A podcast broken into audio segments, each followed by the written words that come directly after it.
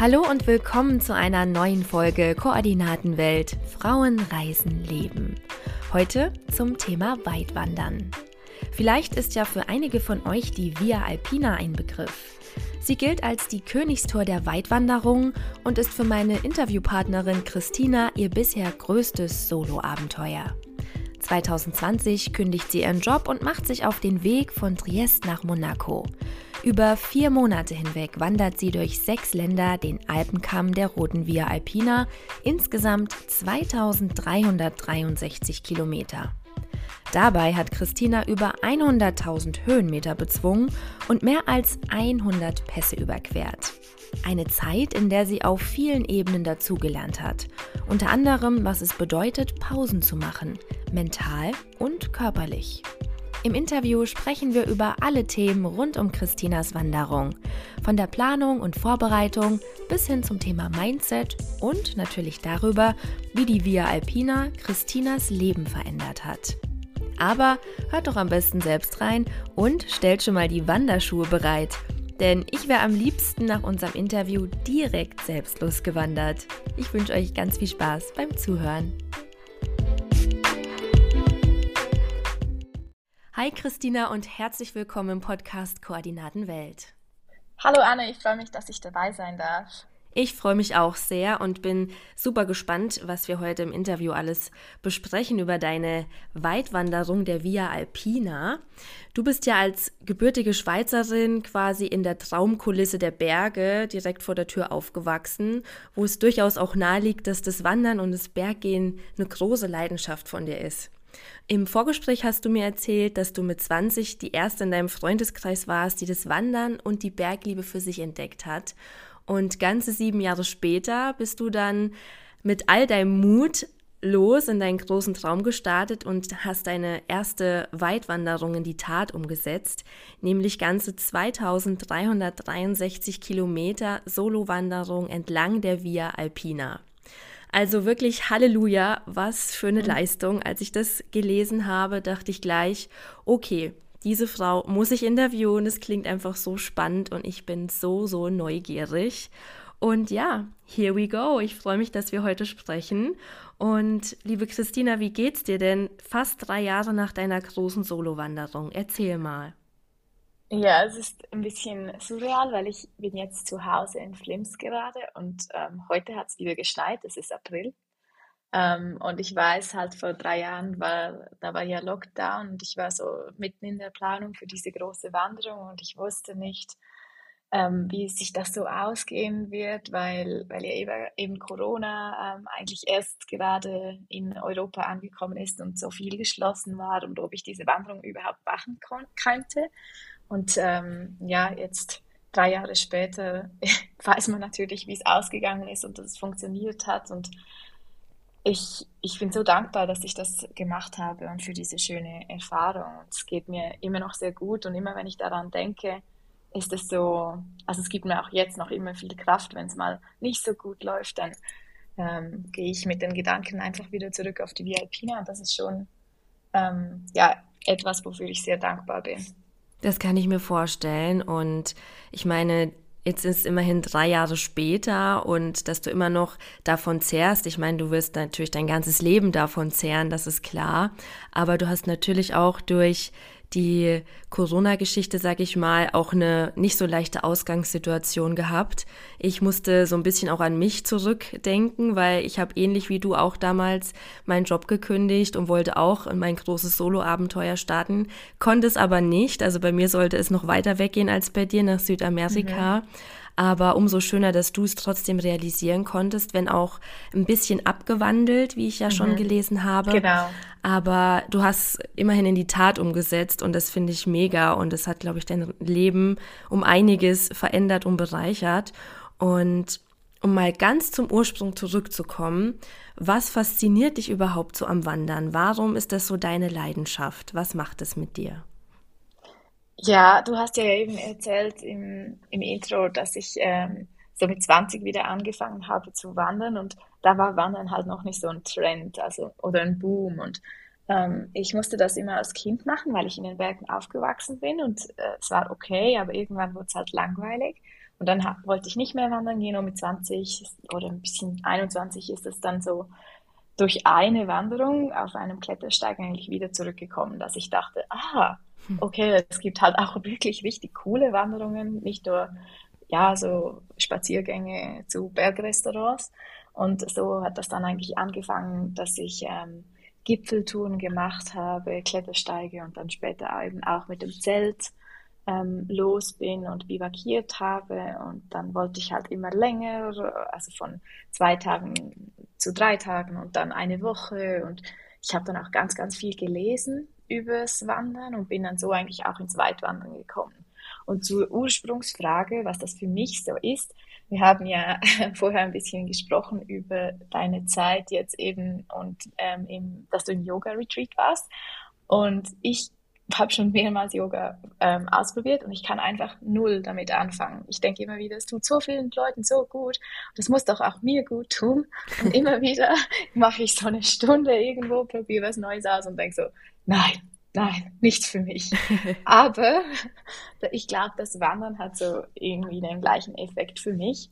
Ähm, es ist für mich, äh, wenn ich wandere, also erstens mal bewegt sich mein Körper, das ist ja schon mal gut. Mhm. Und dann ist es halt einfach auch wunder, wunderschön. Also ich liebe die Berge, das ist also für mich das Schönste, was ich anschauen kann. Beispielsweise viel, viel schöner als Meer.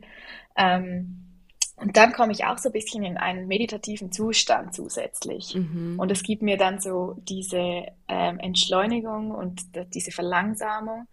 Und ich glaube, deshalb ist für mich das Wandern vielleicht das, was anderen Yoga gibt. Natürlich nicht gerade super vergleichbar, aber es, es, hat so Ähnlichkeiten, mhm. würde ich mal behaupten, für mich. Ja, ich glaube, dabei geht es auch eher um das Gefühl, was einem das eben persönlich gibt. Und wie du sagst, ähm, es ist für dich so auch wie eine Art meditativer Zustand oder ich kann nur auch von mir sprechen. Ich gehe auch gerne wandern oder in die Berge und einfach auch das mit der Natur sein oder die, mhm. die Luft, die Ruhe, die, die Umgebung, die Kulisse. Ja. Das ist natürlich, ja, einfach wunder, wunderschön und faszinierend und gibt mir persönlich auch ganz viel.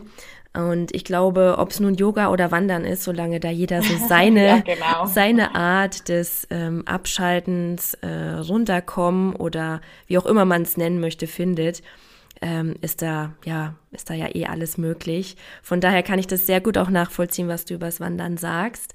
Und wie bist du denn letztlich sozusagen auf die Via Alpina gekommen? Weil du hast mir auch erzählt, dass ja die Via Alpina eine schwierige Route ist und sogar als eine der Königsrouten unter den Bergwanderungen bekannt ist. Warum hast du dir dann genau diese Tour rausgepickt?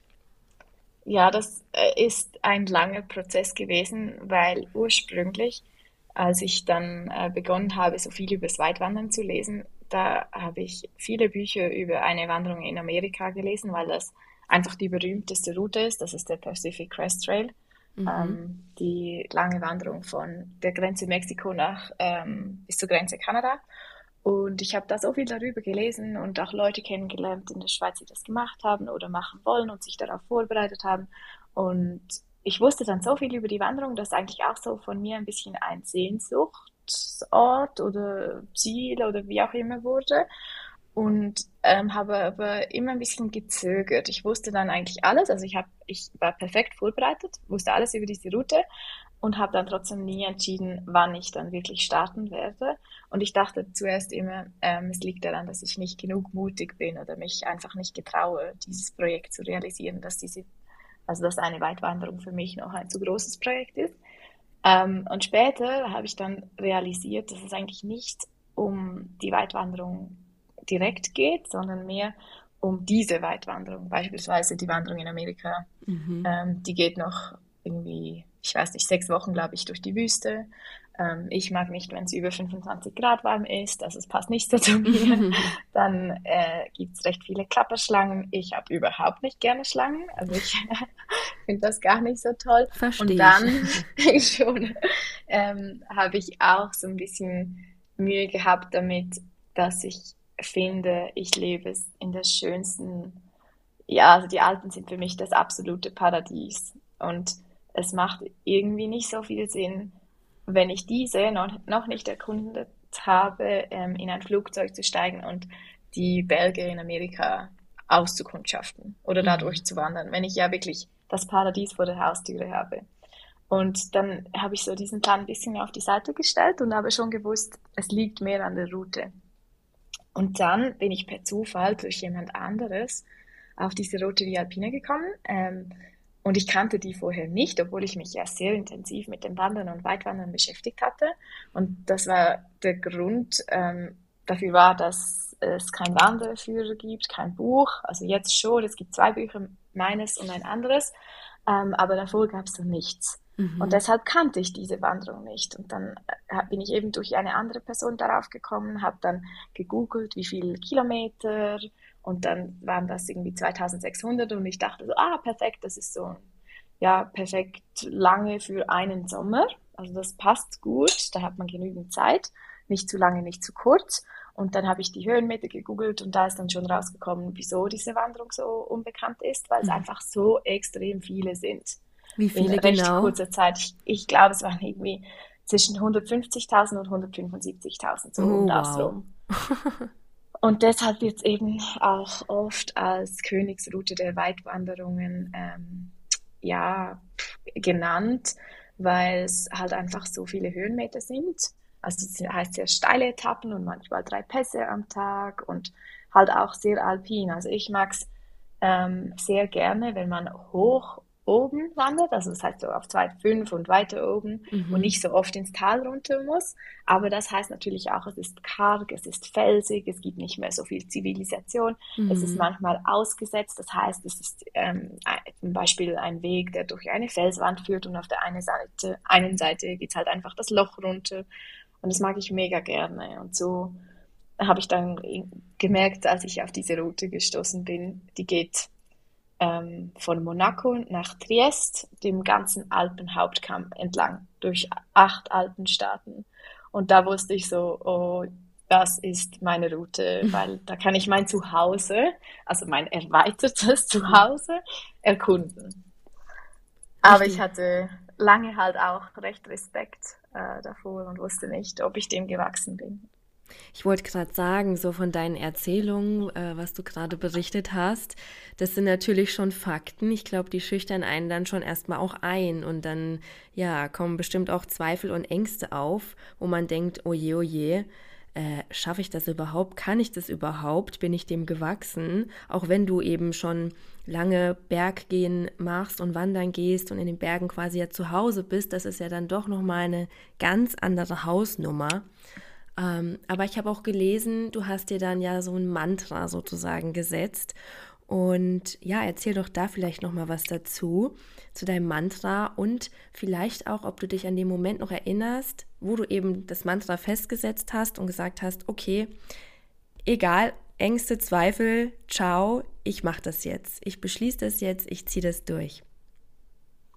Ja, äh, ich war, es, es ist so ein bisschen schwierig genau zu nennen, wann das war, aber ich habe dann auf jeden Fall angefangen, diese Route zu planen und dachte mir einfach so, gut, ich habe Plan A, ich gehe auf diese Route Via Alpina, wenn ich es, wenn ich mich getraue. Mhm. Und Plan B war, ich gehe auf eine Berghütte und werde dort arbeiten. Und also wenn ich nicht genug Mut habe, dann habe ich trotzdem einen schönen oder aufregenden Sommer mit einem neuen Abenteuer. Mhm.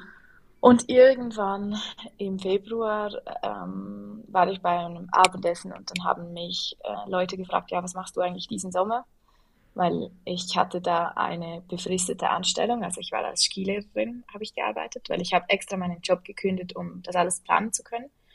Und dann habe ich da an diesem Abendessen so aus dem Nichts gesagt, ja, ich gehe eben auf die Via Alpina im Sommer und dann war es so draußen und ich dachte so, oh, oh, oh, wieso hast du das jetzt erzählt? Und du hast dich ja noch gar nicht entschieden. Ähm, es war immer so in meinem Kopf und ich konnte mich nie entscheiden und dann habe ich es ausgesprochen und gedacht, okay, ja gut, jetzt hast du es gesagt. Jetzt muss ich es machen. Jetzt wissen es die Leute, jetzt muss ich es machen, jetzt bleibe ich dabei.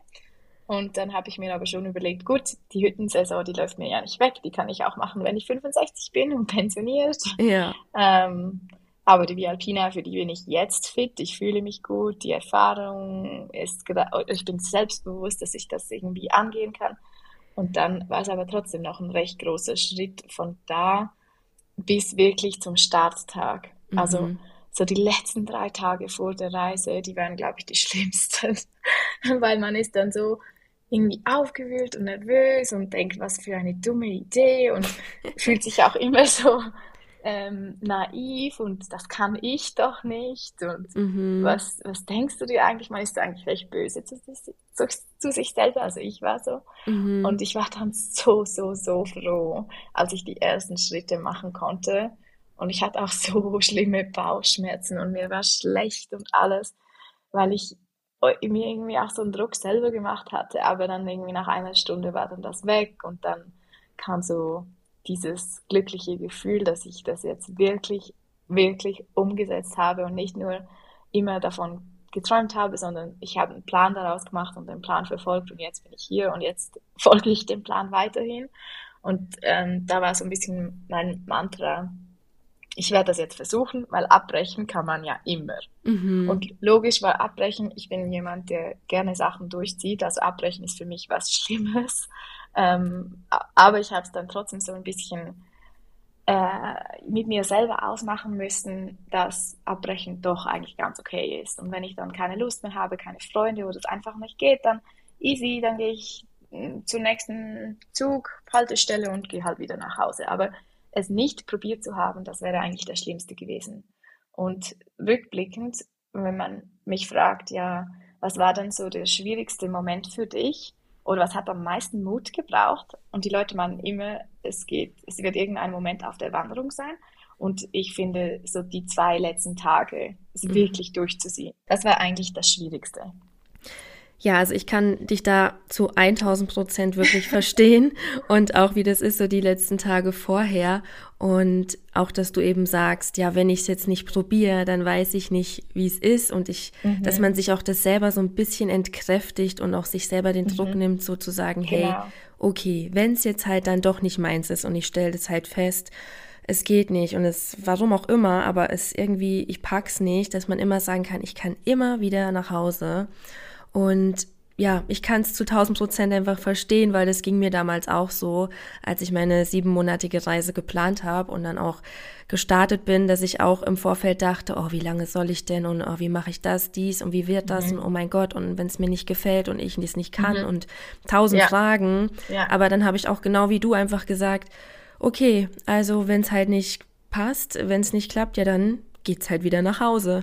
Genau. Und ähm, ich höre das immer wieder auch im Podcast von anderen Frauen, die das Gleiche sagen. Die sagen, hey, ich probiere es jetzt. Und wenn nicht, dann, ja, dann habe ich es halt wenigstens aber probiert und bin schlauer als vorher. Genau. Und das finde ich schon wieder sehr, sehr schön und spannend, dass du das genauso berichtest. Und ich kann mir auch sehr gut vorstellen, wie da dein Gefühl kurz vorher war. Und ja, wahrscheinlich tausend Fragen im Kopf, ob man alles hat, an alles gedacht hat und so weiter. Aber mhm. ich glaube, das Gefühl, wenn man dann eben losläuft und wie bei dir die ersten Schritte macht, das ist wahrscheinlich auch wirklich einfach unvergesslich und gibt einem gleich so ein Freiheitsgefühl, dass man da schon gleich denkt, okay, wow, ich, ich mach's jetzt einfach. Wie cool ist das bitte? Und ich glaube, vor allem, wenn man eben solche Dinge alleine macht, hat es nochmal einen ganz anderen Wert. Und ich habe mich auch gefragt, im Zuge dessen, wolltest du die Weitwanderung denn von Anfang an wirklich alleine machen oder hast du auch mal über Begleitung nachgedacht? Oder war das eine bewusste Entscheidung zu sagen, ich wandere das alleine? Also es war so, dass ich, als ich mit dem Wandern wieder begonnen hatte, weil ich zu Beginn nie alleine unterwegs. Da war ich immer mit Freundinnen und Freundinnen und oder mit der Familie. Ähm, aber ich habe dann schon gemerkt, so dass das Weitwandern nicht alle so ähm, begeistert wie mich. Und dann habe ich da schon meine erste Weitwanderung, die eine Woche dauerte, die habe ich schon alleine gemacht. Aber es war für mich schon auch so ein bisschen eine Challenge, um zu sehen, ähm, kann ich das eigentlich auch alleine eine Woche. Mhm. Ich hätte da wahrscheinlich schon jemand gefunden, um mitzukommen, aber ich wollte das schon alleine machen. Und so ist dann eigentlich auch der Traum für eine richtig große Wanderung, der ist eigentlich nur in mir gewachsen. Ich habe den zwar schon geteilt, also ich habe schon erzählt, dass ich davon träume, aber nicht jetzt mit jemandem zusammen das so aufgebaut. Das hat man doch manchmal, dass man so wie zusammen sagt, wir könnten ja mal mhm. und dann ist das so ein gemeinsamer Traum. Und bei mir war es halt ein Traum von mir alleine. Und ich hätte vielleicht schon für die Vialpina, wenn ich ganz fest gesucht hätte, jemand gefunden, der mitkommt. Aber das war mir gar nicht wichtig, weil ich wusste, ich kann gern, also ganz gut alleine. Ich komme da klar damit. Ich bin auch gerne alleine so. Also ich mag die Abwechslung. Manchmal mhm. alleine, dann wieder mit Leuten. Und das hatte ich ja auf der Vialpina. Schlussendlich bin ich dann alleine los, hatte zu Beginn recht oft Besuch, weil ich in der Schweiz starten musste wegen Corona. Und ähm, danach war ich eher einsamer, weil weil man mich nicht mehr so gut besuchen konnte, weil ich zu weit weg war, weil es mit dem Zug halt einfach so viele Stunden waren und es sich nicht mehr so gelohnt hat. Aber ich habe dann ja auch immer wieder Leute kennengelernt. Also hatte mhm. ich da mhm. immer so ein bisschen Abwechslung. Und nochmal zurück, warum alleine? Es ist halt auch nicht so einfach, jemand zu finden, der auch wirklich vier Monate jeden Tag wandern möchte, mhm. ähm, den man noch sehr gerne hat, weil man ist ja dann immer halt die ganze Zeit miteinander unterwegs. Also das heißt, es muss zwischenmenschlich sehr gut passen. Und ähm, dann natürlich auch so das Wandertempo oder die Vorstellung, wie die Wanderung angegangen äh, wird, das muss natürlich auch ja ähnlich sein, damit das funktioniert. Und das ha habe ich jetzt gerade nicht jemand gehabt, aber ich habe auch nicht so gesucht, weil ich wusste, das ist eigentlich mein Traum und ich werde den machen, egal ob mit jemandem oder ohne. Voll gut, voll gut, dass du dann gesagt hast, okay, egal, egal was kommt oder wer kommt, ich mache das einfach nur für mich. Das ist, glaube ich, auch schon ja einfach eine wertvolle Erkenntnis, das dann auch einfach für einen selber durchzuziehen und den Traum zu verfolgen und real werden zu lassen. Ich habe mir auch im Vorfeld gedacht oder auch als ich deine Story gelesen habe, dachte ich mir, okay, wow, was muss man da eigentlich alles planen und vorbereiten? Okay. Weil ich selber bin auch, hm, ich glaube 2021 war das genau, ähm, einen Fernwanderweg in Thüringen gelaufen, den Rennsteig, vielleicht kennt ihn den, der ein oder andere, ähm, und der ist 170 Kilometer. Und es war für mich schon auch eine Herausforderung, das zu machen, aber auch eine Sache, wo ich mir dachte, ähnlich wie du, ich will erstmal meine Heimat erkunden, bevor mhm. ich sonst was für Wanderwege in anderen Ländern mache. Aber allein schon für diese, für diese im Vergleich zu deiner kleinen Wanderung hat es auch schon ja einiges an Planung so ein bisschen erfordert, logischerweise. Und deswegen dachte ich, wow, wenn Christina da 2600 Kilometer gelaufen ist, was hat die wohl alles geplant und vorbereitet?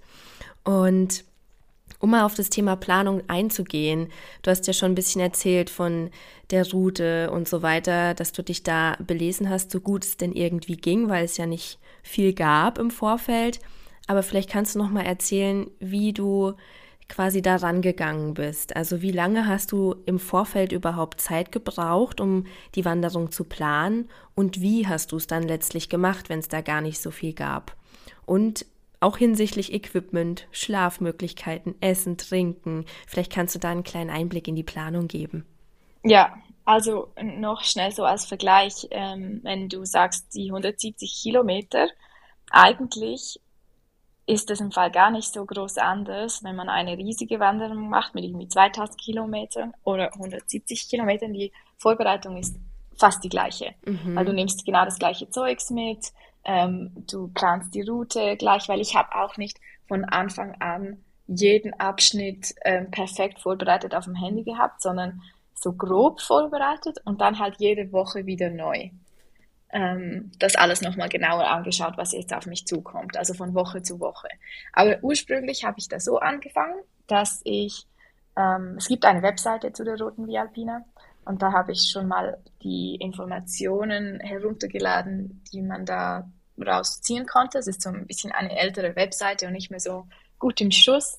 Ähm, aber ich habe mir dann noch ein Excel erstellt, also eine Tabelle, mhm. und habe dann wirklich jede Etappe rausgeschrieben, dann wie viele Kilometer, Höhenmeter, wie viele Pässe und dann auch versucht ähm, herauszufinden, sind das jetzt eher einfache Pässe, wo man einfach easy drüber laufen kann oder sind es sehr schwierige, ausgesetzte mit sogar Kraxelstellen oder so und habe das alles in meine Liste geschrieben und dann auch wo kommt wieder eine Hütte, wo kommt wieder ein kleines Bergdorf und gäbe es in diesem Bergdorf vielleicht auch einen kleinen Supermarkt, weil ähm, ich bin selbstversorgend gelaufen, das heißt mit Zelt und mit Gaskocher und immer mit Essen für eine Woche. Mhm. Und das heißt, immer nach einer Woche ungefähr musste ich ja wieder einkaufen. Und das ist manchmal gar nicht mal so einfach, ähm, weil man kommt schon immer wieder mal in ein Bergdorf, aber die Bergdörfer haben halt auch nicht alle einen Supermarkt oder Laden. Mhm. Und ähm, wenn es einen hat, manchmal in den kleinen Dörfern, dann ist er vielleicht zweimal pro Woche offen und dann irgendwie so, so speziellen Zeiten, wo man dann genau da dort sein muss. Das mhm. darf man mhm. natürlich nicht verpassen. Und ich habe mir halt alles rausgeschrieben. Mhm. Also ich bin da sehr viel auf Google unterwegs gewesen und habe geschaut, wo gibt's einen Laden, wo könnte ich wieder Gas kaufen, ähm, wo müsste ich den Bus nehmen, um vielleicht in ein anderes Dorf zu kommen und dann wieder zurück, ähm, um ja alle, alle Besorgungen machen zu können. Und meine Liste war da so super detailliert und ähm, ich ha habe wirklich sehr viel Zeit in diese Recherche gesteckt, wo ich auch mal gehört habe, dass jemand gesagt hat, ja, das könnte ich jetzt nie, das nimmt doch auch ein bisschen die Spontanität vom Abenteuer. Und mhm. für mich war es aber ganz, ganz wichtig, weil ich halt ein Mensch bin, der schon sehr auf Sicherheit schaut und es ist mir wichtig, dass ich das Gefühl habe, ich habe vieles abgecheckt, dass, nicht, dass ich nicht so ja, blöde Zufälle oder in Gefahren komme, die ich hätte vorher schon ausmachen können. Zum Beispiel, dass ich dann auf einen Pass komme, der mega schwierig ist und dann kommt, äh, fängt es an zu regnen und ich dachte eigentlich, der wäre einfach und dann wird es rutschig und, und gefährlich. Solche Sachen wollte ich halt umgehen. Und dann, ja, die Liste hatte ich, die habe ich natürlich mitgenommen, digital und einmal ausgedruckt, weil es auch nicht, also so riesig. Ich habe eigentlich fast kein Papier mitgenommen, das war das Einzige, mhm. ähm, weil ich habe keine Karten mitgenommen, sondern alles nur mit dem Handy navigiert. Also ich habe da Komoot genutzt, ähm, das App, das kann man für die ganze Welt freischalten lassen und das funktioniert recht gut. Da habe ich alle Routen halt downgeladet. Mhm. ähm, für den Offline-Bereich, das ist auch wichtig, weil man hat auf so einer Wanderung halt nicht immer Netz, also mhm. teilweise manchmal einfach irgendwie eine Woche nicht mehr. Und da muss man vorbereitet sein, dass man vorher schon alles heruntergeladen hat. Ähm, ja, und dann hatte ich zusätzlich natürlich noch eine Batterie dabei, um das Handy wieder aufzuladen, weil mein Handy hält so zwei Tage durch und ich habe es halt ansonsten nicht so viel benutzt. Also ich habe jetzt nicht die ganze Zeit Hörbücher gehört und Musik gehört und da muss man so ein bisschen sparsam sein. Aber es hält zwei Tage mit Navigieren.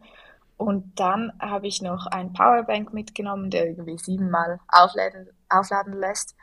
Ähm, und da werde ich auch oft gefragt, wieso nicht so eine Solar, so ein Solarpanel über den Rucksack, wo dann die Sonne eigentlich äh, die Batterie wieder laden würde. Mhm. Und ich hatte halt in den vier Monaten auch irgendwie die Hälfte war regnerisch. Oh. Und dann manchmal halt auch fünf, sechs Tage am Stück und dann lädt es ja auch nichts mehr auf. Deshalb würde ich hier eigentlich immer empfehlen, wenn man länger geht, nicht nur eine Woche, wo das Wetter jetzt gut ist, dass man eher auf Powerbanks setzt als auf so Solar-Lademöglichkeiten. Äh, und zusätzlich hatte ich noch, wenn das nicht mehr funktioniert oder keine Batterie mehr hat, hatte ich noch so ein ähm, GPS-Gerät von Garmin und das konnte drei wichtige Sachen, also einmal Route, navigieren, dann äh, Nachrichten verschicken, wenn ich kein Netz hatte. Dann konnte ich meine Koordinaten durchgeben und mhm. sagen, hey, hier war ich das letzte Mal, mir geht's gut, heute war ein guter Wandertag, morgen geht's weiter.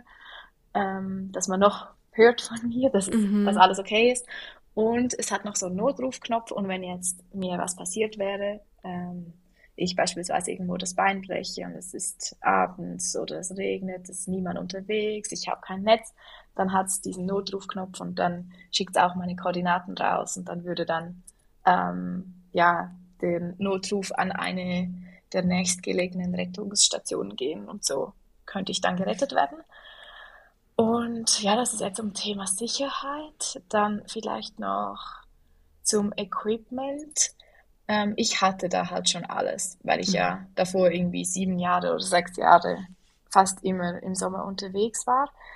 Ähm, ich habe aber vor der Wanderung zwei Sachen noch ausgetauscht. Ich habe mir einen leichteren Rucksack gekauft, mhm. ähm, so einen Ultralight-Rucksack. Und da war mir wichtig, ich bin nicht so groß, ich bin 1,62. Und die Rucksack Rucksäcke, die ich davor hatte, die waren immer so hoch. Also das heißt bis zum Kopf hoch und dafür eher schmal und dann konnte ich den Kopf nicht mehr so nach hinten legen und mhm. hochschauen, wenn ich den Berg hochlaufe. Und das ist mega wichtig, wenn man so alpine Wege geht, dass man sieht, was vor einem passiert. Und ich habe dann auf einen leichteren Rucksack gewechselt, der breiter ist, auf der Seite mehr rausgeht, also bei den Hüften und so, aber dafür nicht so hoch sich türmt und ich dann viel bessere ähm, Bewegungsfreiheit habe mit dem Schauen. Mhm. Ähm, das war sicher ein gutes Upgrade. Und ich habe mir dann einen leichteren Schlafsack noch gekauft mit ähm, Temperatur bis minus drei. Aber ähm, es war gar nicht ein richtiger Schlafsack, sondern ein Kilt. Und ein Kilt ist so ein Schlafsack, der unten am Rücken eigentlich komplett offen ist. Mhm. Und man spannt diesen dann über die Matte mit so Gummizüge und dann ähm, kommt eigentlich keine Luft rein, aber man sagt, also man kann quasi das, fast die Hälfte des äh, Gewichts bei einem normalen Schlafsack sparen, weil das äh, den Teil unten am Rücken ja wegfällt und der wird eigentlich eh immer komprimiert. Also wenn man jetzt einen normalen Schlafsack hat, sagt man, ja, das der Teil, auf dem man drauf liegt, das nützt gar nichts, das wird eh komprimiert, das wärmt dich gar nicht mehr. Also kann man es auch weglassen. Und wusste ich auch nicht. ich wusste es, also ich habe es schon gehört, aber ich dachte, ja, ich bin nicht genug mutig für so, eine, so ein Kilt. Oh mein Gott, ich habe da nichts um, um, mich herum, was mich so einkuschelt. Mhm. Aber es ist überhaupt nicht schlimm. Man gewöhnt sich so schnell daran und es gibt so warm und es hat super, super gut funktioniert. Ich kann es mir gar nicht mehr anders vorstellen für eine Weitwanderung. Ja. Ja, also super spannend und vor allem auch der, der Aspekt mit der, mit der Sicherheit kann ich sehr gut verstehen, weil mir kam auch auf, währenddessen du gesprochen hast, dass ja da auch einfach Gefahren lauern. Ich meine, du bist da mitten in den Bergen, in den Alpen, du hast da eine wahnsinnige Kulisse vor dir, die man irgendwie erstmal bewältigen muss oder beziehungsweise wo man auch einfach, ja, auf Sicherheit sehr viel Wert legen muss und sich da vorbereiten muss. Von daher kann ich das sehr, sehr gut verstehen, dass du sagst, du hast dich da wirklich auf das kleinste Detail mit allem vorbereitet, weil es ist auch nicht ungefährlich. Und im Zuge dessen fiel mir jetzt noch ein, hast du da auch eigentlich aus deinem Umfeld auch mal kritische Stimmen gehört, so von wegen, wie, das willst du jetzt machen alleine und oh mein Gott und das nee und als Frau und so, so weit, so hoch. Also kam da auch, wie hat dein Umfeld quasi darauf reagiert? Kamen da Ängste und Zweifel auch von außen? Mm, ich zweifle schon Ängste, irgendwie nicht so, würde ich sagen. Aber ich habe beispielsweise die Wanderung lange nicht kommuniziert. Also erst ganz im engen Umfeld und dann, als ich dann kurz vor der Abreise war, musste ich es dann schon mehreren Leuten sagen, weil ich halt einfach weg war, vier, mhm. fünf Monate. Und da habe ich, ähm, im Umfeld hatte ich zwei Leute, die gesagt haben, ja, ja, du bist sicher nach zwei Wochen wieder zurück. Mhm. Und das hat mich dann so ein bisschen gestört und ich habe gedacht, ja, mindestens drei Wochen muss ich dann also schaffen. Ja. Aber ähm, nein, sonst ich glaube, mein Umfeld, also die, die mich kennen, wissen schon, dass ich eben, wenn ich das machen will, erstens, dass ich einen sehr großen Willen habe und dass ich mich wirklich intensiv darauf vorbereitet habe. Es war ja nicht so, dass ich einfach am Sonntag denke, ja cool, ich packe jetzt mal den Rucksack, am mhm. Montag gehe ich los, sondern da waren Monate der Planung dahinter. Und ich wusste schon sehr genau, worauf ich mich einlasse. Und die Erfahrung hat ja auch, also ich finde das auch immer wichtig, man kann nicht nur einfach sehr viel planen und recherchieren und dann losgehen. Es braucht auch Jahre, wo man das irgendwie so ein bisschen draußen erlernt, was passiert in dieser Situation, was mache ich, wenn es so ist mhm. und dann eigentlich mit diesem Rucksack an Erfahrungen auf eine größere Wanderung geht. Mhm. Das wussten die Leute in meinem Umfeld, dass ich da nichts Unüberlegtes mache. Aber klar, du hast gesagt, eben es gibt Gefahren und die gab's oder wird es immer geben. Ähm, es gibt, ich kann dir sonst mal so ein bisschen meine Liste von den Ängsten aufzählen. Ich hatte ja. beispielsweise immer ähm, oder immer mal wieder schwierige Situationen mit den Mutterkühen. Ähm, ja. Kühen grundsätzlich ist ja easy, aber wenn die mit den Kleinen sind, dann sollte man unbedingt einen großen Bogen machen, weil die Kühe eigentlich schon auch sehr beschützerisch sind und manchmal ähm, gibt es ja da auch sehr heikle Situationen. Mhm. Und einmal sind mir auch Kühe nachgerannt und das war dann schon auch äh, oh nicht Gott. so angenehm, weil sie halt schon viel größer als ich.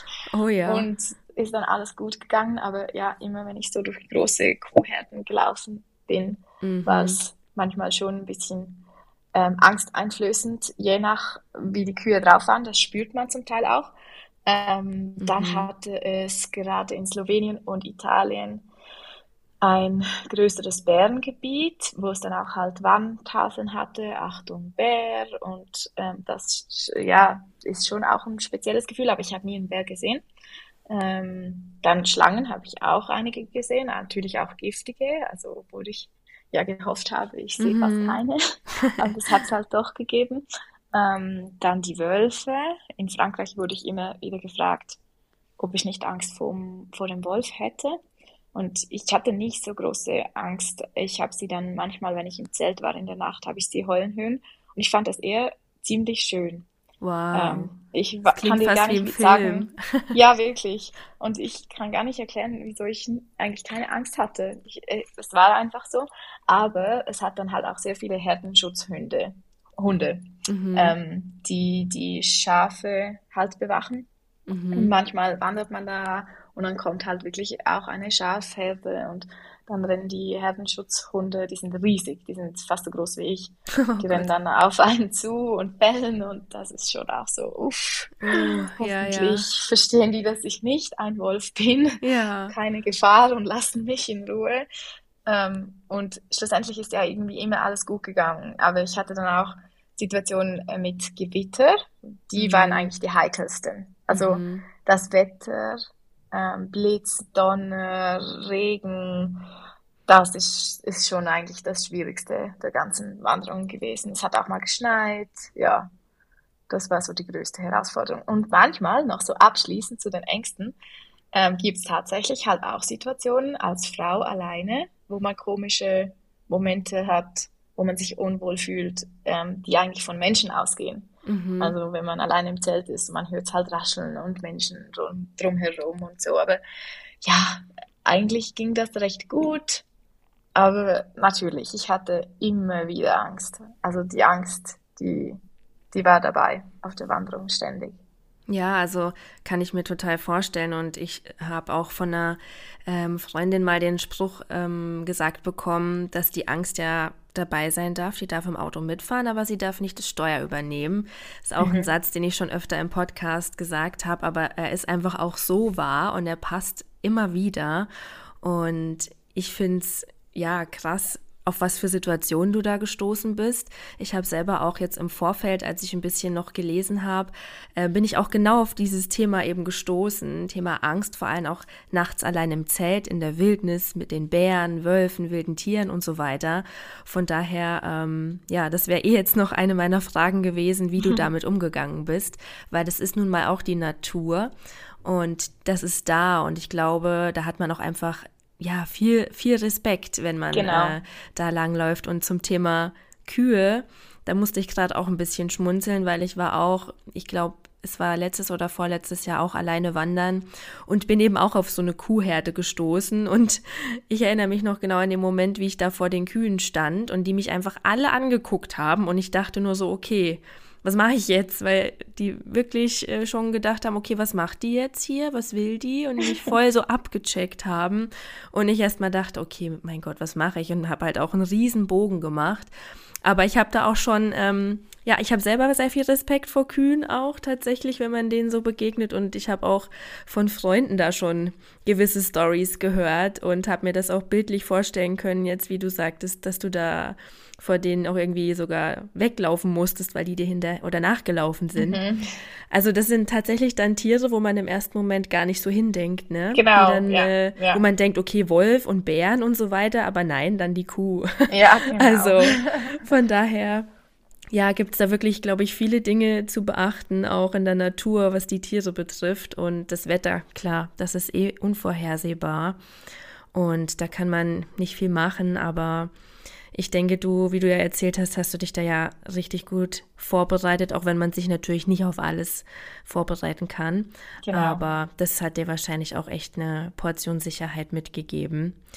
Und um noch auf das Thema Vorbereitung nochmal einzugehen, es gibt natürlich die körperliche Vorbereitung und aber auch die mentale Vorbereitung. Mhm.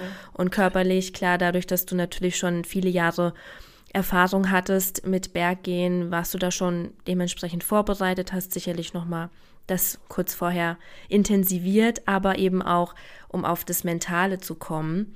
Ähm, ich habe auf deinem Blog gelesen, dass du geschrieben hast, dass so ein Projekt ja 70 Prozent eigentlich mental oder emotional zu bewältigen ist und dass deine Vorstellung von körperlichen Grenzerfahrungen nie eingetreten ist, mhm. aber dafür die emotionalen. Kannst mhm. du dazu vielleicht noch mal ein, zwei Beispiele nennen, was das genau für dich bedeutet? Ja, ich habe ja am Anfang noch ähm, erzählt, eben wegen Abbrechen. Mhm. Und ich habe, bevor ich los bin, immer gedacht, falls ich abbrechen muss, falls ich, falls es einfach nicht geht, dann wird das aufgrund von ähm, den Leistungen meines Körpers sein. Und ich bin eigentlich sportlich, also ich mache regelmäßig Sport, ich bin viel unterwegs, aber ich dachte trotzdem, dass dieses Projekt vielleicht meine Fähigkeiten übersteigt und dass ich, wenn abbrechen, dann wahrscheinlich deshalb. Und ähm, eben rückblickend habe ich dann so gemerkt, nein, gar nicht. Nach zwei Wochen ist man eingelaufen, also danach geht es eigentlich mhm. recht easy. Aber was da ein emotional und mental immer wieder begegnet und welche Herausforderungen da anstehen, das ist schon viel, viel, viel ähm, schwieriger zu bewältigen. Ähm, sei es einfach nur Heimweh oder halt so viel schlechtes Wetter oder Entscheidungen treffen in richtig doofen, blöden Situationen. Beispielsweise, ich war einmal auf einem Pass und ähm, ich hatte kein Netz mehr. Ich wusste nicht, wie das Wetter sich entwickelt. Das letzte Mal, als ich geschaut habe, war, ähm, dass es am Abend, dass ein Gewitter kommt. Natürlich kam es dann einfach genau dann, als ich auf dem Pass ankam.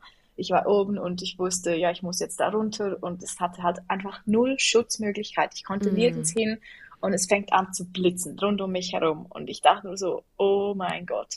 Mm. Ähm, und dann bin ich halt da so runtergerannt bis ich dann endlich zu so einer kleinen Hütte kam und dann war das so eine kleine private Hütte und niemand dort und ich bin einfach nur so an die Hauswand gestanden und unter Decke auch vom Regen, es hat halt auch mega fest geregnet und war dann kalt und ja, dann in solchen Situationen überlegen, okay, lege ich mich auf den Boden, renne ich jetzt runter, ähm, mhm. rutsche ich dann aus, passiert mir was, ähm, oh, das ist schon, das ist schon schwierig. Und danach, als man so ein bisschen aufgehört hat, halt auch wieder ähm, irgendwie die Motivation und den Mut wieder zu haben, ja, ja ich gehe jetzt wieder weiter, es ist mhm. alles okay, ich, alles gut gegangen und das nicht so die ganze Zeit mitzutragen, weil das macht dann schon auch recht fertig, so die schlechteren Situationen unterwegs. Und ich glaube, das entscheidet schlussendlich auch, ob man ja eigentlich ankommt oder weitergeht, wenn man die schlechten Situationen ähm, gut alleine entscheiden kann und danach aber sich auch nicht davon abschrecken lässt, weil ich wusste ja, bevor ich los bin, ja, diese Wanderung, die wird nicht jeden Tag schön, da wird es mhm. richtige Scheißtage drunter haben, es wird dir nicht jeden Tag gefallen, es wird hart, es wird richtig eine große Herausforderung. Aber ich ja. wollte die ja. Und mhm. man darf halt nicht irgendwie losgehen und denken, ja, jeder Tag ist wunderschön. Ich mhm. habe dann immer einen Sonnenuntergang und koche da meine Polenta ähm, und dann kommt vielleicht noch ein Hase und hoppelt zu mir und ich kann den streiten, keine Ahnung. Ähm, aber das ist natürlich selten die Realität. Es gibt solche Tage und die saugt man dann auf und von denen zehrt man dann auch lange. Aber es gibt dann halt auch eine Woche Regen und Blitz und Donner und man muss ja trotzdem irgendwie weiter, sonst kommt man nie, nie an und ähm, eben, man, hat, man vermisst jemanden zu Hause, da gibt es so viele Gründe, wieso man halt manchmal auch einfach keine gute Laune hat mhm. und trotzdem weitergeht. Aber bei mir war es immer so, ich habe für mich gespürt, wenn ich das hinterfragt habe, dass die Krisen nur situationsabhängig waren. Also beispielsweise eben schlechtes Wetter. Aber ich hatte trotzdem immer noch Freude am Projekt und an der Wanderung, weil wenn mhm. ich das mhm. nicht mehr gehabt hätte, dann hätte ich abgebrochen, weil es nützt ja nichts, irgendwas zu machen, nur weil ich es mir mal vorgenommen habe und das zu beenden, wenn es gar keine Freude mehr bereitet. Dafür ist es mir die Zeit und das Geld dann halt auch gar nicht wert. Aber das hat jetzt bei mir, ähm, habe ich immer gespürt, dass ich schon immer Freude daran hatte. Es waren halt manchmal einfach schwierige Situationen, die ich bewältigen musste. Mhm. Ja, ich glaube vor allem das Thema alleine Entscheidungen treffen, dass halt alles auf deinen Schultern lastet sozusagen mhm. und du alles in der Hand hast. Aber mir kam auch gerade noch der Gedanke, da du ja eben alleine gewandert bist, ähm, wie hast du da, sind ja auch hier und da andere Wanderer begegnet, Menschen begegnet oder warst du wirklich viel alleine und viel alleine, auch natürlich mit dir alleine und auch mit deinen Gedanken alleine und in der Stille sozusagen? Erinnerst du dich da noch dran, wie das war? Ja, ähm, ich bin schon immer wieder Leuten begegnet und das war auch immer unterschiedlich. Manchmal habe ich mich gefreut und natürlich haben mich fast immer alle gefragt, ja, du hast so einen großen Rucksack, was machst du denn? und manchmal habe ich ganz kurz angebunden geantwortet, weil ich gerade keine Lust hatte zu erzählen, was ich mhm. vorhabe. Und manchmal, wenn mir auch die Leute mega sympathisch waren und ich gerade irgendwie vielleicht länger nicht mehr so geredet habe, ähm, dann freut man sich auch sehr und dann kann man so ein bisschen sich gegenseitig ausfragen und Geschichten erzählen und das habe ich dann immer genossen und ich habe mhm. auch wie schöne Begegnungen gehabt, die auch heute noch anhalten, also wo ich auch noch Kontakt habe. Ähm, und das Alleinsein, ich habe auch oft schon gehört, dass viele Leute sich vorstellen, so alleine wandern ist ja auch tot langweilig, weil was denkt man dann so zehn Stunden lang yeah. beim Wandern alleine? Ähm, alle, die es schon mal gemacht haben, die wissen, dass fast die Hälfte der Zeit ist man irgendwie beschäftigt mit Gedanken, die mhm. sich um die Organisation drehen. Also ja. das ist bei mir so, okay, heute und dann gehe ich da und nachher kommt so der Weg und für morgen und einkaufen und beim Schlafen könnte ich entweder dort schlafen oder vielleicht eine Stunde weiter, dann kommt nochmals eine Ebene, aber vielleicht hat es dort eine Kuhherde, dann müsste ich da noch weiter. Und man ist so, ja. bam, bam, bam. Also das Gehirn ist sicher 50 Prozent mit so Organisationsentscheidungen beschäftigt. Mhm. Und die mhm. andere Zeit, ich wollte ja weg aus dem Hamsterrad von der Arbeit und mhm. so ein mhm. bisschen das Leben verlangsamen da denkt man schon an andere Sachen, an, an Situationen, die man erlebt hat, an ähm, wie steht man eigentlich politisch zu diesem und jenem Thema, weil ich hatte früher, als ich voll im Arbeitsstrudel war, wie nicht mehr so viel Zeit und habe mich immer daran gestört, dass ich manchmal echt dachte, ja, aber ich, ich, wie stehe ich eigentlich dazu? Ich muss mir das ja auch irgendwie mm. ja, ein bisschen mehr überlegen. Nicht einfach, zack, ja, so ist es und jetzt ist entschieden, sondern ich wollte mir Gedanken machen und das hatte ich halt da. Und dann kommt noch ein Punkt dazu. Ähm, dann kommen natürlich auch noch immer die Themen, die einem sowieso beschäftigen. Zum Beispiel bei mir war das Thema Pausen machen so ein großer äh, mhm. Punkt. Ich hatte mega Mühe, mir Pausen zu gönnen. Also ich habe dann schon Pausen gemacht, aber wenn ich sie gemacht hatte auf der Wanderung, also so einen Pausentag, dann hatte ich immer ein schlechtes Gewissen. Und ich musste da dann schon recht arbeiten und habe mir habe da sehr viel äh, Zeit genommen, darüber zu reflektieren und auch noch ganz viele andere Themen. Und ich habe die dann aufgeschrieben, so das, was mich immer wieder beschäftigt hat. Und am Schluss bin ich von der Wanderung zurückgekommen oder in Monaco angekommen äh, mit zehn Via Alpina Lebenslektionen im Gepäck. Und da ist zum Beispiel beim Thema Pausen machen, habe ich mir aufgeschrieben, dass es Pausen braucht. Ähm, dass man, wenn man eine Pause macht, eigentlich wieder die Kraft schöpft halt zum Weitermachen. Und mhm. ähm, wenn man keine Pausen macht, dann verliert man irgendwie die Freude und hat auch nicht mehr, nichts mehr zu geben. Also beim Wandern, wenn ich irgendwie drei Wochen durchwandere, dann macht es mir irgendwann einfach keinen Spaß mehr. Aber wenn ich dann weiß, so, wenn es irgendwie fünf Tage regnet, ja, noch drei Tage, noch zwei Tage und dann ist endlich Pausentag. Und dann ist der Pausentag so langweilig, dass man sich aber trotzdem wieder aufs Weiterwandern freut. und das ist ja eigentlich auch im normalen Leben dann so, dass man halt Pausen braucht für eigentlich fast alles. Mhm. Und diese Themen haben mich halt auch beschäftigt. Und vielleicht noch so abschließend zu diesem Punkt. Ähm, ich wurde oft gefragt unterwegs, ja, okay, du machst so eine Wanderung. Also erstens, wieso alleine? Und zweitens, warum? Wieso ja. machst du das? Wieso ja. so lange jeden Tag? Du kannst ja auch zwei Wochen gehen oder drei, aber wieso vier Monate? Und ich habe dann gesagt, ja, weil ich ähm, das Abenteuer schön finde, ich die Berge liebe und ähm, Herausforderungen mag. Und das wurde mir nie abgekauft. Mhm. Es war dann immer so, ja, aber äh, hast du nicht einen Schicksalsschlag, eine Trennung oder Burnout? Mhm. Und so, ja, nein, also ich gehe jetzt nicht, bin nicht hier wegen dem. Äh, alles gut, ich bin glücklich vor der Wanderung und ich bin glücklich jetzt. Mhm. Ähm, das ist nicht der Grund, ich muss nichts verarbeiten. Ich bin nicht deshalb unterwegs. Und ähm, wenn ich dann weitergelaufen bin, haben die gelaufen bin, haben die Leute oft so gesagt, ja, okay, also ich wünsche dir alles Gute und ich hoffe, du findest auf dem Weg, was du suchst. Mhm. Und ich mhm. dachte immer so, hey, ich suche gar nichts.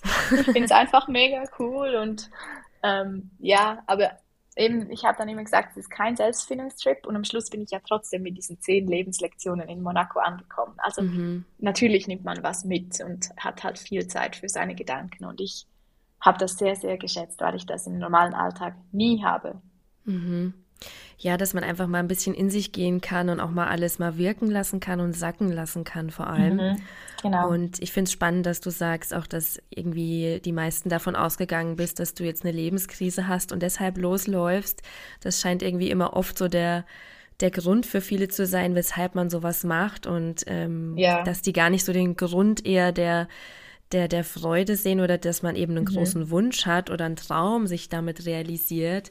Äh, vielleicht, ja, verbinden es einfach viele durch die Gesellschaft, dass einem das immer so mitgegeben wird, dass man mhm. immer erst sowas macht, wenn man quasi am Ende ja, ist. Am Ende ist und dann ja. quasi da sich wieder selber findet. Genau, und genau. Ich fand es auch sehr schön, wie du gesagt hast, du hast zwar nichts, äh, also dass die halt auch gesagt haben, hoffentlich findest du, was du suchst. Du hast zwar nichts gesucht in dem Sinne, aber trotzdem viel mitgenommen. Und du hast mhm. ja gesagt, du hast da auch so deine Lebenslektion für dich erkannt, ähm, was dich deine Wanderung gelehrt hat. Wie gut ist es dir denn jetzt gelungen, sie in deinen Alltag mit zu integrieren, hier und da?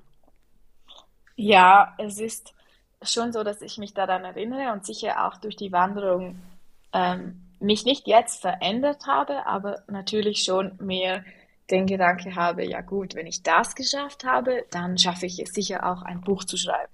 Mhm. Und wenn ich ein Buch geschrieben habe, und dann, ich habe jetzt sehr viele Buchlesungen, dann schaffe ich es doch sicher auch, vor Leute hinzustehen und darüber zu erzählen. Das ist ja irgendwie auch wieder eine große Herausforderung. Mhm. Und dann wird das alles so ein bisschen kleiner, weil man denkt, ja gut, ich habe schon anderes geschafft, dann schaffe ich das bestimmt auch noch. Oder das mit den Pausen machen, das beschäftigt mich jetzt natürlich auch wieder extrem. Ich hatte jetzt das letzte Jahr fast 50 Lesungen, wow. seit das Buch rausgekommen ist. Und da manchmal hatte ich dann so drei pro Woche und das mit der Arbeit sonst noch war schon ziemlich anstrengend. Und ich musste dann mir wirklich auch wieder so sagen, hey, was hast du nochmals gelernt auf der Wanderung? Mhm. Pausen machen, also mhm. gut. Mhm. Und es ist manchmal schwierig und dann kommt es einem wieder in den Sinn und dann versucht man es umzusetzen. Natürlich mache ich es noch nicht so, wie man, ja, nicht perfekt, aber ich habe sicher was gelernt auf der Wanderung und das mitgenommen. Im Endeffekt, ähm, man muss es ja auch gar nicht perfekt machen. Ne? Nein, perfekt ist sowieso langweilig. ja, eben, eben. Perfekt, perfekt, das ist eh ja. unrealistisch im Endeffekt. Ähm, aber ja, ich glaube, allein schon das Bewusstsein zu haben, okay, oder sich daran einfach zu erinnern, das ist ja genau. schon total wertvoll. Ja. Und ich wollte noch was Kurzes sagen zu dem Thema vorher, zu, ja. ähm, dass man immer das Gefühl hat, man, nur wenn man am Ende ist, kann man auf so eine Wanderung oder so gehen. Mhm. Ich glaube, das kommt übrigens davon, dass es so ein bisschen mehr Hollywood-Style hat. Es gibt ja Aha. Filme und Bücher und ja. die starten eigentlich immer so, dass die Person eine Riesenkrise hat und dann mhm. losgeht. Und ich glaube, ähm, das wird auch viel noch in Verbindung gebracht mit so den Pilgerwegen, also dass mhm. Leute da irgendwie frei werden möchten. Und ähm, ich finde jetzt eigentlich auch für mich gut, dass ich das jetzt nicht unter diesen Umständen machen musste und auch zeigen kann, hey, du musst nicht warten, bis es dir absolut scheiße geht, bis du mhm. diesen Traum umsetzen kannst oder musst oder willst, sondern du kannst auch einfach anfangen mit den Plänen ähm, oder den Traum in einen Plan umwandeln, wenn es dir gut geht. Genau. Also Dafür ja. muss man ja nicht auf Rock Bottom warten, oder? Ja, voll. Gut, dass du es nochmal sagst, sehe ich ganz genauso. Und was nochmal, was ich nochmal sagen wollte, auch bezüglich deinem Buch, um da nochmal kurz drauf einzugehen. Das heißt ja von wegen und es hat ja auch, glaube ich, so dann eben eine, eine kleine Doppelbedeutung, habe ich mhm. mir so gedacht, oder? Mhm, genau. Ähm, der Titel finde ich voll schön. Und hast du, hast du schon vorher gewusst, dass du das mal machen möchtest, dass du all deine Erfahrungen in einem Buch festhalten willst oder kam dir das auch während der Reise? Weil du hast ja gesagt, oder ich glaube, ich habe es gelesen, ich weiß nicht mehr, dass du ja eh ähm, Reisetagebuch sozusagen geschrieben hast oder Tagebuch und ähm, da alle Momente so ein bisschen festhalten wolltest. Aber war dir das schon vorher klar, dass du da vielleicht was draus machen willst oder hat sich das erst so entwickelt? Ähm, es hat sich eigentlich erst entwickelt. Also ich habe ja bei der Recherche gemerkt, dass es nicht so viele Informationen zur Wanderung gibt. Und dann habe ich ein, eine Webseite erstellt und entschieden, dass ich wöchentlich ähm, davon berichten werde, mehr aber für Familie und solche, die wirklich das auch machen wollen. Mhm. Und dann habe ich das gemacht. Ähm, eine, einmal pro Woche habe ich einen Beitrag hochgeladen und es wurden dann immer mehr Leute. Also ich bin jetzt nicht auf Instagram, habe ich keine große Plattform, da waren 2000 Leute. Mhm. Und ähm, ja, auf jeden Fall haben die Beiträge wöchentlich mehrere tausend gelesen und ich dachte so, hä, wieso? Ich bin ja gar nicht, ich komme gar nicht raus und das ist sicher, ein Fehler. Äh, und dann, als ich zurück war, oder es hatten auch sehr viele Leute begonnen, mir zu schreiben und Tipps abgeholt und oder einfach mir Glück gewünscht und gesagt, dass sie das cool finden. Mhm. Und unterwegs habe ich dann schon mal gedacht, hä, wenn es so viele Leute interessiert, ja, vielleicht ein Buch, so mehr als Schnapsidee. Mhm. Und dann, als ich dann zurückkam, ähm, musste ich in die Quarantäne und dann hatte ich natürlich langweilig. und so habe ich dann begonnen, mal die erste, ersten 30 Seiten zu schreiben von dem Buch, von Von Wegen. Und habe diese 30 Seiten an zwei Verläge geschickt und dann ging es eigentlich recht schnell. Also die haben beide Interesse gezeigt und dann habe ich dann weitergeschrieben und noch etwas zum Tagebuch schreiben, weil das finde ich auch noch so ein Thema, was bei mir, was ich anders gemacht habe, vielleicht als Tipp für andere. Mhm. Wenn man so zehn Stunden, also sehr unterschiedlich, jeden Tag äh, mal länger, mal kürzer, wandert und man dann am Abend sein Zelt aufbaut und kocht, dann ist das schon so so anstrengend, dass jeder, alles, äh, alles ist zu viel und man macht das noch und ist todmüde. Mhm. Und ich habe kein Tagebuch geschrieben, weil ich wusste ganz genau, wenn ich jetzt so ein kleines Büchlein rausnehme und da meine Sätze reinschreibe, dass der erste Tag vielleicht noch eine Seite ist, der zweite eine halbe und dann mhm. ist vielleicht noch drei Wörter, weil man so kaputt ist. Aber ich mhm. habe dann schon von, vom ersten Tag, habe ich mir selber Sprachnachrichten geschickt. Also ich habe mhm. jeden Abend, habe ich mich ins ins Zelt gelegt und dann so in mein Handy gesprochen, was ich alles erlebt habe. Und äh, so hatte ich dann das eigentlich recht gut ähm, memorisiert oder halt aufgenommen und konnte fürs Buch oder auch für die Blogposts dann immer eigentlich alles wieder nachhören und habe mega viele Details und so ist dann auch das Buch entstanden, weil mich auch schon Leute gefragt haben, ja, aber wieso weißt du das alles noch so genau? Und ja, natürlich nur deshalb. Aber es ist auch für mich schön jetzt. Ähm, es war ja, ja, man kann schon sagen, das war das schönste und größte Abenteuer in meinem bisherigen Leben. Mhm. Und das Buch ist natürlich auch für mich ein Riesenhighlight, weil äh, ich habe es jetzt nach einem Jahr das erste Mal wieder gelesen und dachte auch schon so, oh krass, ja, das habe ich schon ein bisschen vergessen. Ah, war das cool. und ja, es ist schon auch schön, konnte ich das umsetzen und jetzt natürlich, dass es so viele Leute, also in der Schweiz war es ein äh, lief es mega gut, ein Bestseller und jetzt kommt es dann ja in Deutschland, weil es so gut in der Schweiz gelaufen ist. Und es hat halt viele Leute, die mir dann wirklich sehr emotional äh, schreiben, mich, mich an Lesungen treffen oder ja, sonst sich irgendwie melden und sagen, dass ich sie inspiriert habe, drei Tage oder vier Tage äh, alleine wandern zu gehen und dass es so cool war und dass sie sich nun jetzt gewagt haben, weil ich mich auch gewagt habe, weil ich ja eine normale, gewöhnliche Frau bin und nicht irgendwie so eine Supersportlerin oder Extremsportlerin. Mhm. Und das macht mir eigentlich schon die größte Freude, dass ähm, mein Projekt, wo ich schon so viel Freude daran hatte, jetzt auch noch anderen Leuten so viel Freude mitgeben kann. Das ist schon so schön.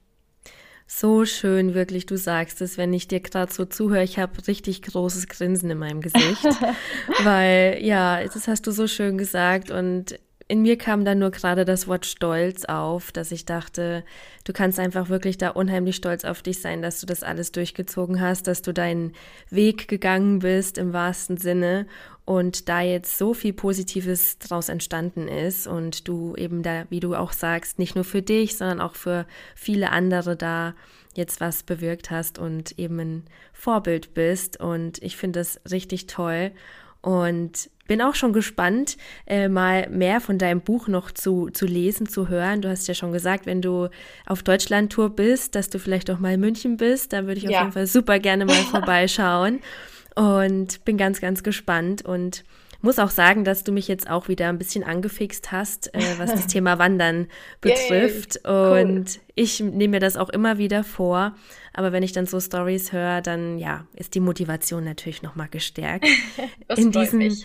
in diesem Sinne auf jeden Fall danke dafür und auch danke für deine Zeit und dass du deine Erfahrungen und Erlebnisse hier ein bisschen mit mir und mit den Zuhörern und Zuhörerinnen geteilt hast ja, ich bin schon ganz gespannt, die Folge ähm, ja dann mit der Welt zu teilen und dann eben noch mehr Menschen zu inspirieren mit unserem Gespräch. Und ja, danke, danke, danke, kann ich nur sagen. Ja, danke dir, Anne, dass ich dabei sein durfte. Und es war ein sehr schönes Gespräch. Ich hoffe natürlich auch, dass wir damit vielleicht noch mehr Leute da, dazu inspirieren, ihre Träume in Pläne umzusetzen und dann zu machen. Genau, das hoffe ich auch. Ich bin guter Dinge. ich danke dir und wünsche dir noch alles Liebe. Danke gleichfalls. Tschüss. Tschüss, tschüss.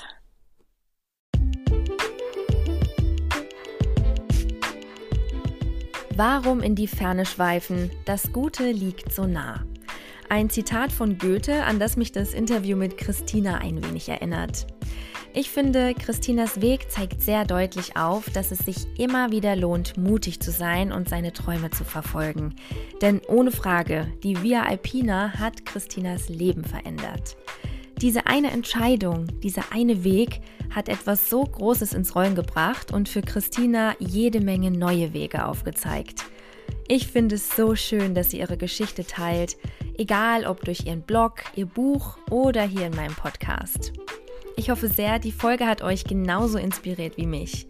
Ich freue mich, dass ihr reingehört habt und damit ihr auch in Zukunft keine weiteren Reiseinterviews verpasst, folgt liebend gern Koordinaten Welt auf Spotify oder Apple Podcast. Oder natürlich auch auf Instagram unter Koordinatenwelt-podcast. Und wenn ihr wollt, lasst doch gerne auch eine Bewertung auf Spotify da, damit dieser Podcast noch von viel mehr Menschen gefunden werden kann und noch mehr Inspiration streut. Ich danke euch und freue mich auf die nächste Folge. Bis dahin, alles Liebe, eure Anne.